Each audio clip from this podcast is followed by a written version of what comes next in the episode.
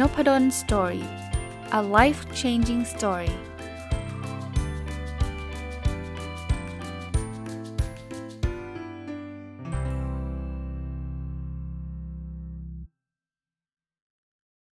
สวัสดีครับ ยินดีต้อนรับเข้าสู่นพดล Story Podcast นะครับ วันนี้หยิบหนังสือมาเล่มหนึ่งนะ เป็นเล่มที่ผมเจอจาก Facebook ของเพื่อนนะ เพื่อนได้โพสต์ เพื่อนคนนี้ก็เป็นนักอ่านหนังสือคนหนึ่งนะครับ แล้วก็ผมก็ติดตามเขา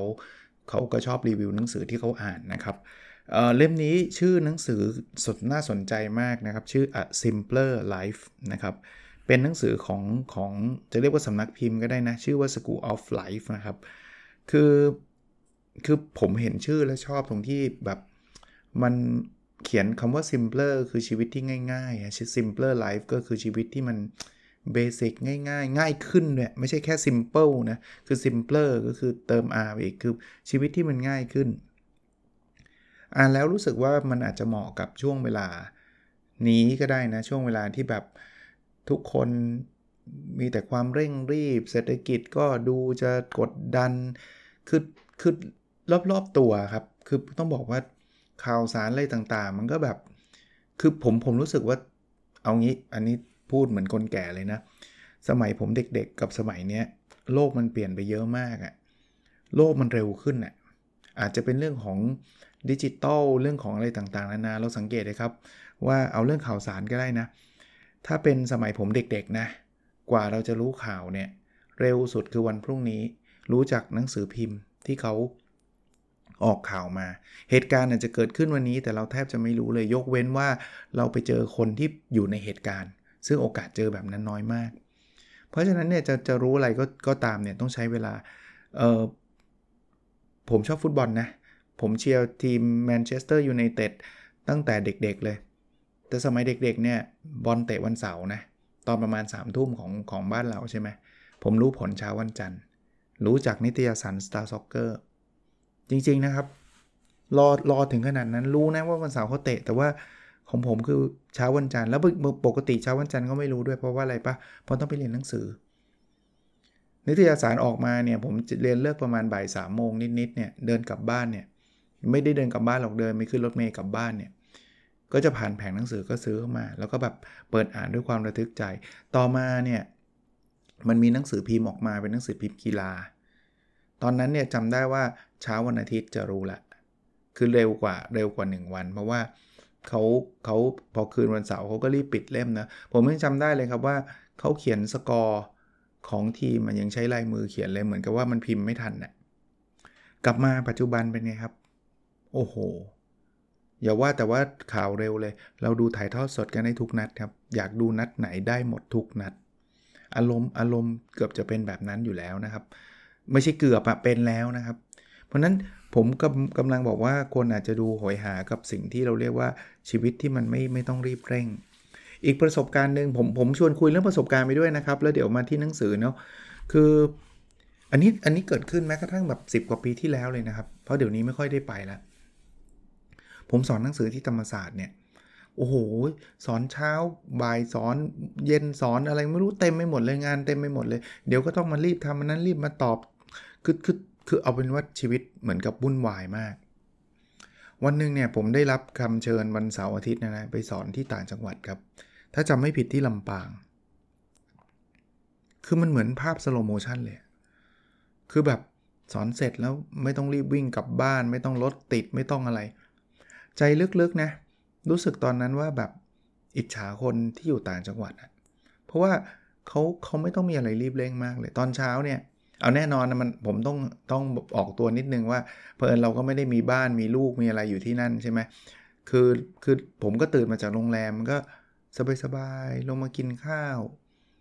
อุ้ยอีกตั้งนานกว่าจะถึงเวลาสอน9ก้าโมงเนี่ยคือมันแบบเนิ่นนานมากอะชีวิตมันแบบช้ามาก ซึ่งมันมันรู้สึกดีตรงที่ เราเคยอยู่ในชีวิตแบบ จะเรียกว่าเมืองกรุงอะเนาะชีวิตมันวิ่งมันเร่งมันตอนเช้า6กโมงไม่ออกเดี๋ยวสายแล้วนะลูกเดี๋ยวแบบไปโรงเรียนไม่ทันนู่นนี่นั่น ตอนเย็นแบบสอนเสร็จต้องวิ่งไปรับลูกกลับบ้านอะไรเงี้ยคือมันแบบเร่งไปหมด กลับมาหนังสือเล่มนี้ครับ ผมก็รู้สึกว่าเออหนังสือเล่มนี้อาจจะสอนให้เราใช้ชีวิตช้าลงท่ามกลาง สิ่งแวดล้อมที่มันเร่งเร้าในทุกๆด้านนะนะก็ก็รู้สึกดีแล้วหนังสือก็พูดทำนองว่าจริงๆไอ้ความช้าของชีวิตเนี่ย แต่ก่อนเนี่ยมันไม่ใช่เรื่องที่เป็นลักชัวรี่เลยนะลักชัวรี่คือมันไม่ใช่เรื่องที่แบบต้องต้องค้นหา เพราะว่านึกถึงสักร้อยปีก่อนอย่างเงี้ยชีวิตมันช้ากันดังนั้นเนี่ยมันมาเร่งตอนเนี้ยแล้วแล้ว50ปีที่ผ่านมาที่ผมบอกตอนเด็ก ๆ ผมยังรู้สึกมันช้า ซึ่งตอนนั้นผมว่ารุ่นคุณพ่อคุณแม่ผมก็จะรู้สึกว่ามันมันเร็วนะ แต่ว่าพอมารุ่นผมเนี่ย ผมรู้สึกว่ามันช้า แต่มาถึงรุ่นนี้ผมว่ามันเร็วขึ้นไปอีกนะ ผมไม่รู้ว่าพัฒนาการความเร็วมันจะไปได้ไปถึงไหนนะมันอาจจะหยุดแค่ตรงนี้หรือว่ามันจะเร็วกว่านี้ไปเรื่อยๆ ซึ่งรุ่นลูกผมเนี่ยต่อต่อไปเติบโตขึ้นไปเนี่ยเขาอาจจะบอกว่าช่วงเขาเด็กๆช้าก็ได้นะอะคราวนี้เขาพูดถึงความการใช้ชีวิตแบบง่ายๆ คือมันไม่ได้พูดถึงช้าอย่างเดียวนะ ง่ายๆ ไม่ต้องมีอะไรซับซ้อน เออ พูดถึงความซับซ้อนอีกนิดนึง เดี๋ยวนี้ก็ทุกอย่างก็แบบเต็มไปหมดเนาะ มีมีอะไรเต็มไปหมด หลักการมี โอ้ยคือคือเยอะจริง ๆ ผมก็เลยอยากจะชวนกลับมาอ่านหนังสือเล่มนี้คือเบสิกเริ่มต้นจากเรื่องของ relationship ก่อน ความสัมพันธ์ที่ง่าย ๆ ง่าย ๆ อันแรกทำอะไรรู้ปะตรงไปตรงมาครับ ชอบคำนี้เนาะคือคือถ้าเกิดเราเริ่มไม่ตรงไปตรงมา ชีวิตเราจะคอมพลีเคทนี่ผมผมไม่ได้เอานังเอาตัวอย่างในหนังสือมาเล่าให้ฟังนะไปอ่านเองก็ได้นะ เข้าใจว่ายังไม่มีแปลไทยนะเข้าใจว่าแบบนั้นนะ แต่ว่า ผมยกตัวอย่าง ที่ผมคิดขึ้นมาได้ก็แล้วกันนะถือเป็นการรีวิวในสไตล์ผมก็แล้วกัน เอางี้ชีวิตที่ความความจะเรียกว่าอะไรนะความซับซ้อนมันจะเกิดขึ้นถ้าคุณไม่ตรงไปตรงมา ในชีวิตคู่ก็ได้เอาคุณลองคิดภาพนะ คุณคุณมีกิ๊กอย่างเงี้ยชีวิตคุณไม่คุณไม่ซิมเปิลละชีวิตคุณไม่ง่ายละทำไมอะ่ะเพราะคุณไม่อยากให้ภรรยารู้ หรือผู้หญิงก็ได้นะ คุณไม่อยากให้สามีรู้ พอไม่อยากให้ คู่ชีวิตเรารู้ทำไงอะ่ะโกหกดิอยากจะไปหากิ๊กโกหกอีก สร้างเรื่องขึ้นมา คุณว่าชีวิตคุณง่ายไหมที่คุณจะต้องคอยจำเรื่องที่คุณสร้างขึ้นมาด้วยนะ ว่าวันนี้คุณบอกว่าคุณออกไปทำงานกับเพื่อนคนนี้ แล้วพอมาอีกวันหนึ่งคุณพูดอีกแบบหนึ่งในภรรยาหรือสามีคุณสงสัยนะ ว่าไอ้ตกลงไปทำงานกับใครกันแน่ เดี๋ยวโทรไปเช็คเอาคุณจะต้องไปเตรียมกับเพื่อนอีก ถ้าเพื่อนยอมเตรียมด้วยนะ ว่าถ้าเมียโทรมา สามีโทรมาต้องบอกแบบนั้นแบบนี้ ชีวิตแบบนี้ไม่ง่ายครับ ชีวิตง่ายคือชีวิตที่ตรงไปตรงมา ตรงไปตรงมาคือ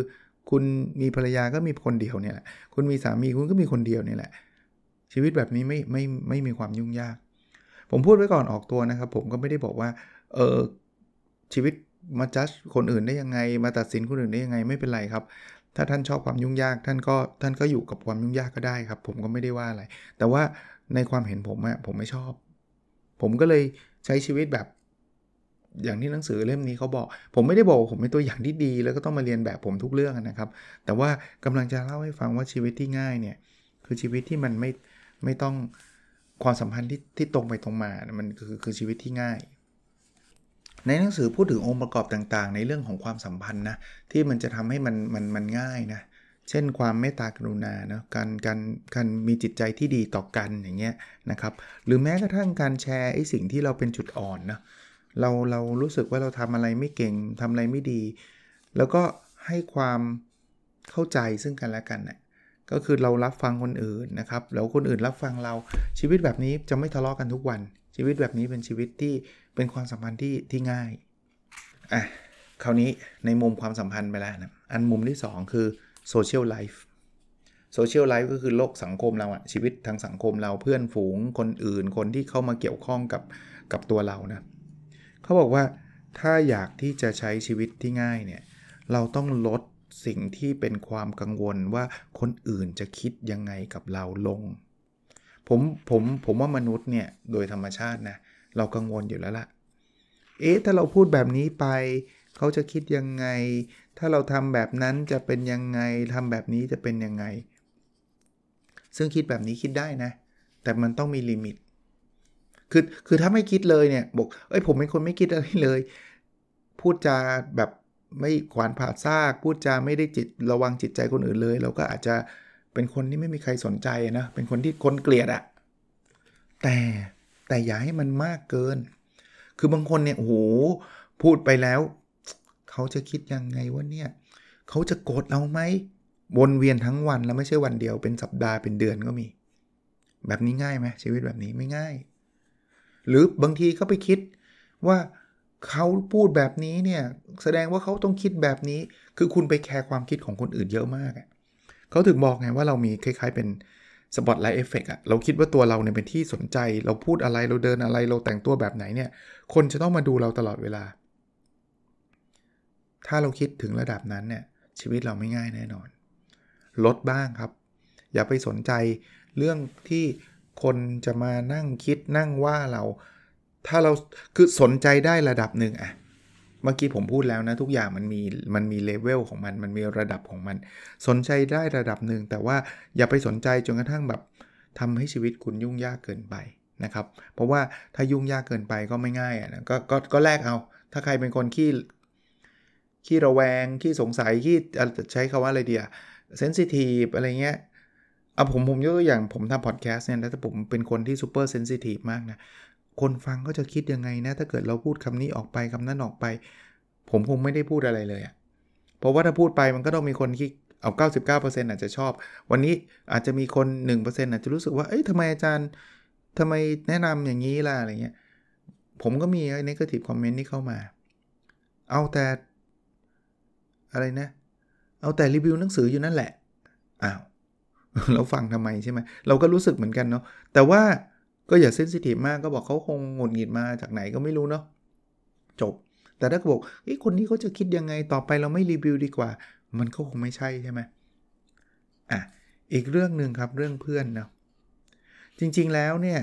เราไม่ไม่ได้มีความจำเป็นที่จะต้องเป็นเพื่อนกับทุกคน คือเขาบอกว่าสังคมเราเดี๋ยวนี้มันชอบเหมือนกระตุ้นให้เรานับว่าใครมีเพื่อนเยอะคนนั้นสำเร็จอะคนนั้นดังอะเอาไม่ต้องอะไรครับ Facebook ใช้คำว่า friend เฉยเลย ใครมี friend 2,000 คนนี่โหเยอะมาก ตอนนี้มี friend 5,000 แล้วนะ บางคนเนี่ยผมเขียนเขียนใน Facebook นะ ผมก็นึกขำอยู่เหมือนกัน แต่ก็ไม่ได้ว่าอะไรเขานะครับเขาก็มีสิทธิ์เขียนบอกว่า ตอนนี้เพื่อนเต็มแล้ว 5,000 คน เอ่อจะต้องขอลบเพื่อนคนที่ ไม่ได้มีปฏิสัมพันธ์ออกนะ จะได้รับเพื่อนใหม่เข้ามา เออเชื่อไหมว่าคำพูดนี้ถ้าไปพูดเมื่อร้อยปีที่แล้วอะหรือไม่ต้องร้อยหรอก 50 ปีที่แล้วเนี่ย คนจะงงมากเลยนะ อะไรของมึงวะ ใช่ไหมขอขอภัยนะพูดพูดพูดหยาบคายเล็กน้อย แต่ผมรู้สึกแบบนั้นว่ามีด้วยเหรอเราเราเอาเอางี้เมื่อก่อนมี Facebook นะถ้าเกิดคุณพูดแบบนี้เออตอนนี้เรามีเพื่อน 50 คนแล้ว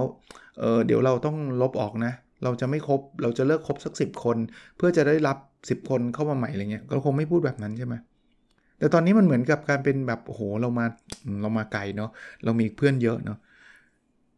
จริง ๆ เพื่อนน่ะมันเป็นคำที่จะต้องถูก verify ใหม่อะจริง ๆ คนแค่มากดติดตามเรากดมาเป็น add friend เราอะจะไม่ไม่ได้อยู่แคตตากรีว่าเป็นเพื่อนอย่างที่มันเป็น traditional definition นะครับ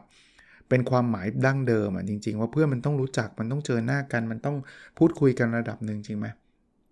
แต่เอาล่ะ Facebook เขาเรียกเพื่อนก็ไม่ได้ว่ากันครับ ก็เป็นคนรู้จักกันก็ได้ เป็นคนแวดวงเดียวกัน แต่จริงๆเราไม่จำเป็นจะต้องต้องมีเยอะขนาดนั้น ผมพูดแบบนี้บอกอาจารย์มีน้อยไหม ผมก็มีเพื่อนผมก็เต็มเต็มสเกล5,000 คนนะครับ ที่เหลือก็ follow อยู่ก็ไม่ไม่ได้ว่าอะไรนะครับ ไม่ได้บอกคนมีเพื่อนเยอะแยะนะครับ แต่มันไม่ใช่ requirement มันไม่ใช่ข้อกำหนดว่า ฉันจะต้องมี 5,000 เหมือนอาจารย์นพดลให้ถึงสำเร็จไม่ใช่ครับ เราเลือกคนที่เราอยู่ด้วยแล้วสบายใจ คนที่รักเรา คนที่รู้จักเรา คนที่เรารัก อยู่ด้วยแล้วมีความสุขจบเพราะนั้น simple life นะ ชีวิตที่ง่ายคือชีวิตที่ไม่ต้องไม่ต้องไขว่คว้าว่าต้องมีเพื่อน 3,000 4,000 คน หรือเรื่องของการที่จะต้องออกไปปาร์ตี้โกเอาคือคือไปได้อีกเหมือนกัน แต่มันไม่ได้แปลว่าต้องไปตลอด คนบอกเฮ้ยชวนแล้วไม่ไปนะ เดี๋ยวระวังไม่มีใครครบเฮ้ยขนาดนั้นเลยเหรอแล้วทุกคนบางบางคนก็จะต้องออกไปทุกวันเพราะกลัวจะหลุดเทรนด์บ้างกลัวจะหลุดนู่นหลุดนี่บ้างงานโหยออกทุกทุกทุกงานใช่ครับผมเข้าใจบางคน extrovert ใช่ไหมมีความสุขในการออก ถ้าท่านมีความสุขไปก็ไปครับ แต่ว่าถ้าท่านรู้สึกว่าไม่อยากไปแต่จำเป็นต้องไปนี่อาจจะทำให้ชีวิตท่านไม่ง่ายแหละเป็นชีวิตที่ยุ่งยากแหละ อ่านี่เป็น social life นะ part ที่ 3 เป็นเรื่องของไลฟ์สไตล์ก็คล้ายๆ กันเป็นเรื่องของการใช้ชีวิต เขาพูดแม้กระทั่งสถานที่ที่เราอยู่เนี่ยจริงๆแล้วเนี่ยเราจะสังเกตนะ เราชอบสะสมของสังเกตไหมเอาเอาเป็นว่าบางคนก็แล้วกัน ซื้อมาแล้วหูเจกันสวยซื้อเออโต๊ะสวยซื้ออุ้ยนาฬิกาสวยซื้อ ซื้อซื้อซื้อซื้อซื้อเต็มไปหมดแล้วสุดท้ายเป็นไง บ้านรกสังเกตไหมบ้านที่เราซื้อใหม่ กับบ้านที่เราอยู่มา 10 ปีอะความรกมันมันมีแต่รกขึ้นนะมันไม่ค่อยมีแบบว่างขึ้นเรื่อยๆ แต่นั่นแหละครับ คือคือความหมายที่คนชอบสะสมอาจจะเป็นสมัยดั้งเดิมว่า ถ้าเราไม่สะสมอะเวลาหน้าหนาวเราไปหาอาหารไม่ได้ ถ้าเราไม่สะสมอาหารไว้โอ้เราแย่แน่ๆ พอตอนนี้จริง ๆ อาหารเราส่วนใหญ่ก็เราไม่ได้ไม่ต้องต้องไปหาอาหารแบบนั้นแล้วเนาะแต่เราก็ยังมีนิสัยในการสะสมอยู่ จริงบ้านนะคือไม่ใช่แค่บ้านอย่างเดียวนะ แต่พูดถึงบ้านก็ได้ไหนๆพูดแล้วเอาออกไปบ้างนะ ถ้าใครมีของเยอะแยะ เดี๋ยวนี้มีหนังสือเยอะแยะเลยนะครับมาริเอคอนโดที่เขาบอกให้เอาบอกของออกจากบ้านไปบ้างทำดูบ้างก็ดีนะครับ สะสมไม่สะสมไว้ไม่ได้ใช้เนี่ย จริงๆมันไม่ดี เอาเอาเอาเอาแบบภาพอย่างอย่างแรกนะ ไม่ดีต่อสุขภาพแล้วด้วยนะ ฝุ่นเต็มบ้านเลยอะเอาจริงนะ คุณสะสมไม่เต็มไม่หมดเนี่ยฝุ่นเต็มบ้านเลยอะหรือบางอย่างก็แบบเสียดายเสียดายเสียดายแต่ไม่ไม่ได้ใช้ประโยชน์อะให้คนอื่นเนี่ยได้บุญนะอ้าวถ้าใครถ้าใครรู้สึกจะหวงของไม่ให้ไม่ให้ไม่ให้เนี่ยให้ให้คนอื่นเอาได้บุญแล้วกัน แล้วก็ทำให้สุขภาพดี แล้วอีกอย่างหนึ่งสุขภาพจิตด้วยสุขภาพใจเราด้วยนะเวลาเห็นอะไรที่โล่งๆนะผมว่ามันดูเบาสบายกว่าเห็นอะไรที่รกๆอะ่ะสังเกตตัวเองมั่งนะครับ ผมว่าอันนี้เป็นอีกส่วนหนึ่งนะมันไม่ใช่เรื่องบ้านนะครับ เรื่องเรื่องชีวิตประจำวันเนี่ยพยายามลดความรกลงอะในหลาย ๆ เรื่องอะเอออันนี้ผมต่อยอดจริง ๆ มันอาจจะไม่ได้อยู่เรื่องเฉพาะเรื่องเรื่องนี้นะครับ แต่ว่าต่อยอดว่าบางคนเนี่ยเยอะอะ่ะเขาเขาคำว่าเยอะคือจะทำอะไรก็ต้องมีโอ้มีระเบียบมี มีขั้นตอนมีแบบพลาดไม่ได้ ตอนเอ่อนี้ฉันจะต้องทำเรื่องนี้แบบเป๊ะอะเป๊ะแบบเป๊ะเวอร์อะคือพับเป๊ะขนาดนั้นชีวิตง่ายไหมไม่ง่ายนะ ชีวิตเราเหนื่อยเลยล่ะ9โมง1นาทีต้องทำอันนี้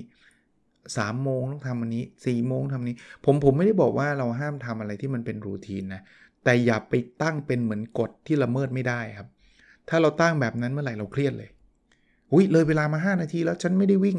เครียดโอ้โหงี้ไม่ไหวนะใช้ชีวิตแบบนี้ก็ชีวิตไม่ง่ายนะครับ ในหนังสือเนี่ยพูดถึงชีวิตคนเมืองกับชีวิตต่างจังหวัด ซึ่งตอนตอนต้นรายการผมก็เกริ่นไปแล้วนะเขาพูดเลยนะครับบอกว่าบางทีเนี่ยคุณอยู่ในเมืองคุณก็มีแต่ความเครียดเนี่ยออกไปต่างจังหวัดมากนะเจอผู้คนใหม่ ๆ บ้างก็บอกว่าบางทีผู้คนในต่างจังหวัดก็เป็นคนที่แบบน่าสนใจนะ แบบคุณคุณอย่าคิดว่าต้องเป็นคนในเมืองเท่านั้นถึงถึงจะน่าสนใจไม่จริง คนต่างจังหวัดก็น่าสนใจ อย่าคิดว่าคนในเมืองฉลาด คนต่างจังหวัดไม่ฉลาดไม่จริงไม่จริงนะครับ อย่าไปคิดว่าแบบเราจะหาแบบพวก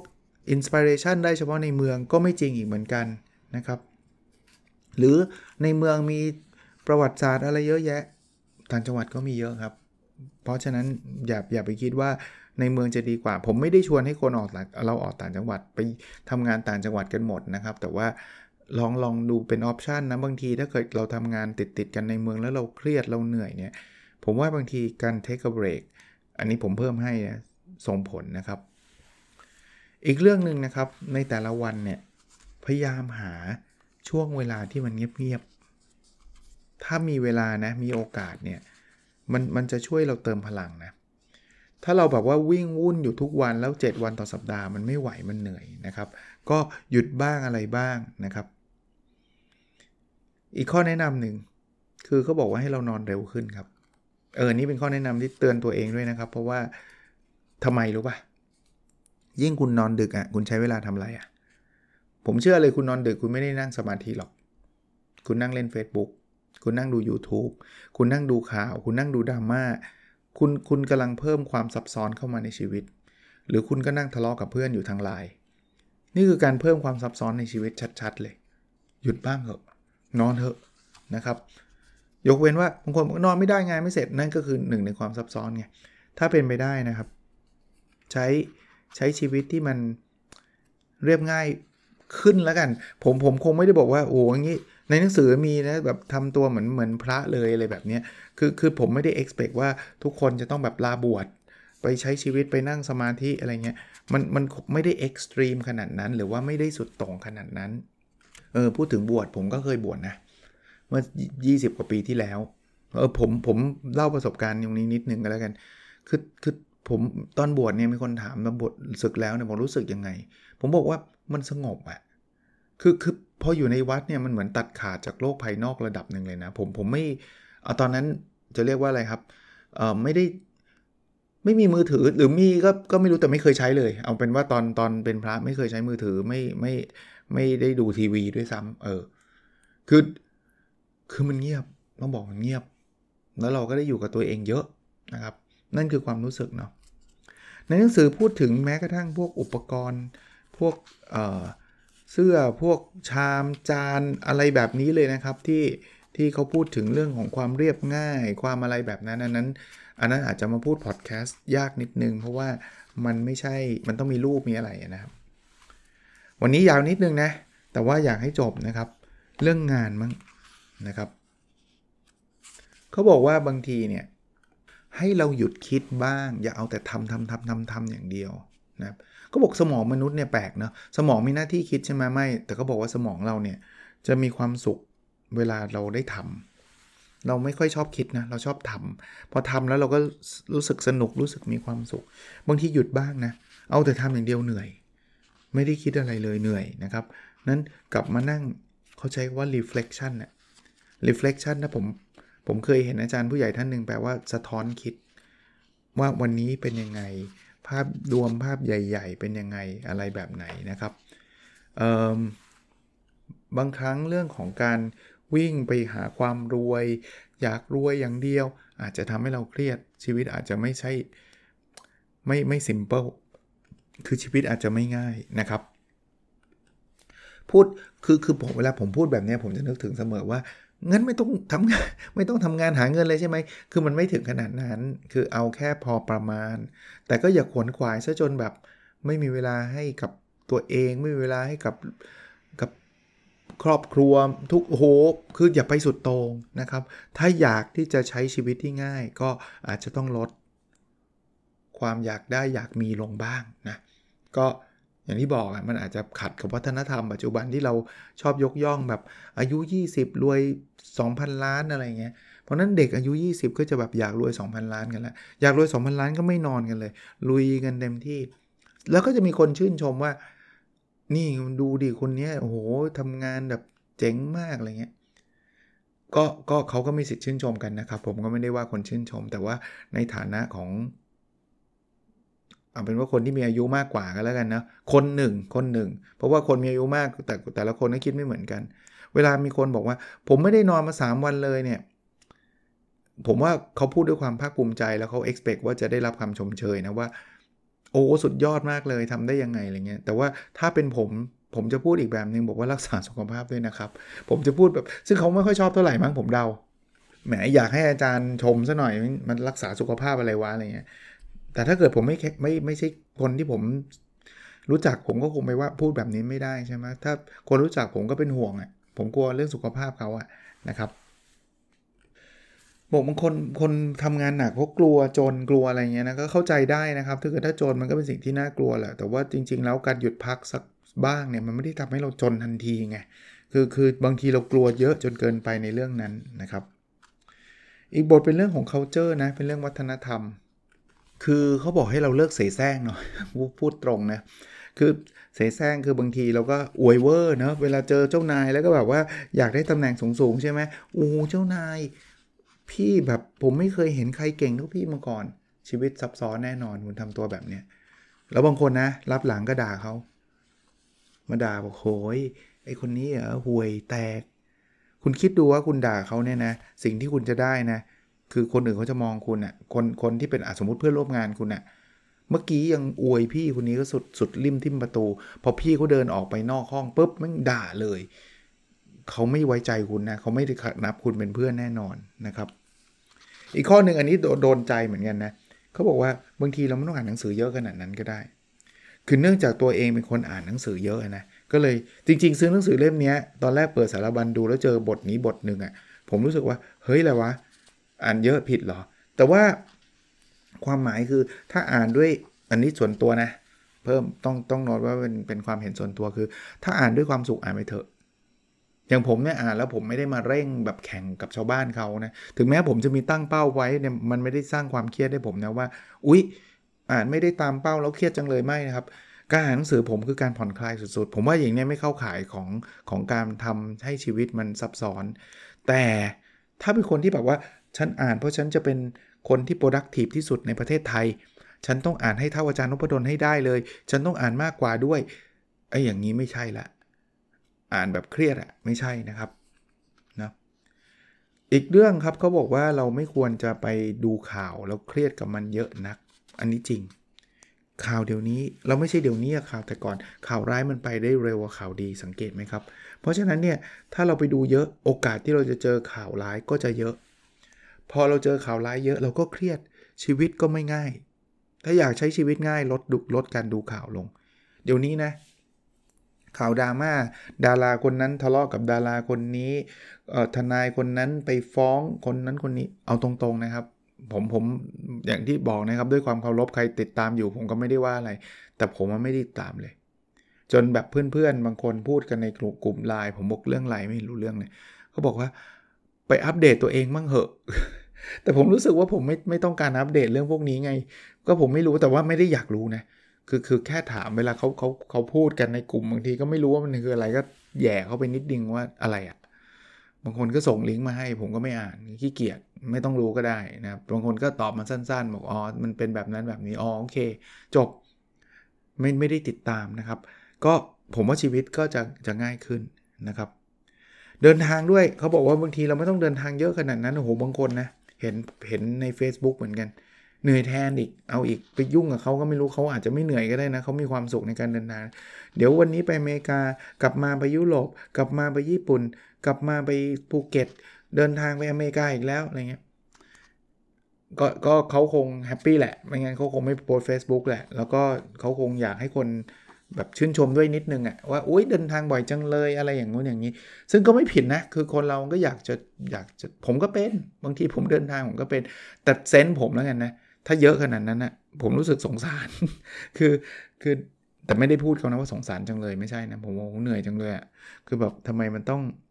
ขนาดนี้นะครับ ก็บทสรุปนะเขาบอกบางทีเราก็อาจจะต้องหยุดทำงานบ้างนะครับ อยู่กับสิ่งที่มันง่าย ๆนะครับ เอาเป็นว่าหนังสือเล่มนี้นะ โดยโดยภาพรวมนะ อ่านแล้วรู้สึกโลกหมุนช้าลง แต่เราต้องมีเวลาอ่านนะ ไม่ใช่ว่าเร่งอ่านอีกนะ มันจะ paradox มากเลยเขาเรียก ironic ironic มากเลยคือหนังสือบอกให้แบบให้ค่อยๆทำให้ใช้ชีวิตแบบมีความหมาย ค่อยๆคคิดนะครับ ใช้ชีวิตแบบง่าย ๆ แต่เราเร่งอ่านจะแบบจะต้องจบภายในวันนั้นวันนี้คงไม่ใช่นะครับ ชื่อหนังสืออีกทีนะครับ A Simpler Life นะครับ โดย School of Life The School of Life นะครับ ก็ก็อ่านได้เรื่อยๆ ผมเอาไว้อ่านหัวนอนหนังสือแบบเนี้ยที่เคยเล่าให้ฟังนะครับจะ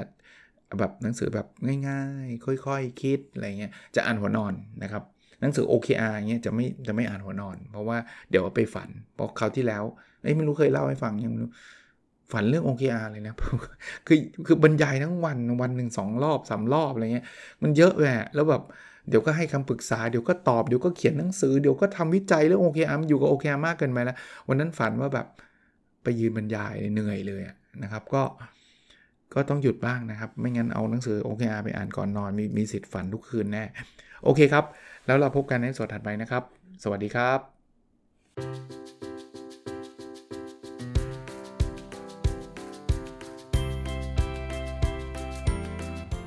n o p a d o n Story a life changing story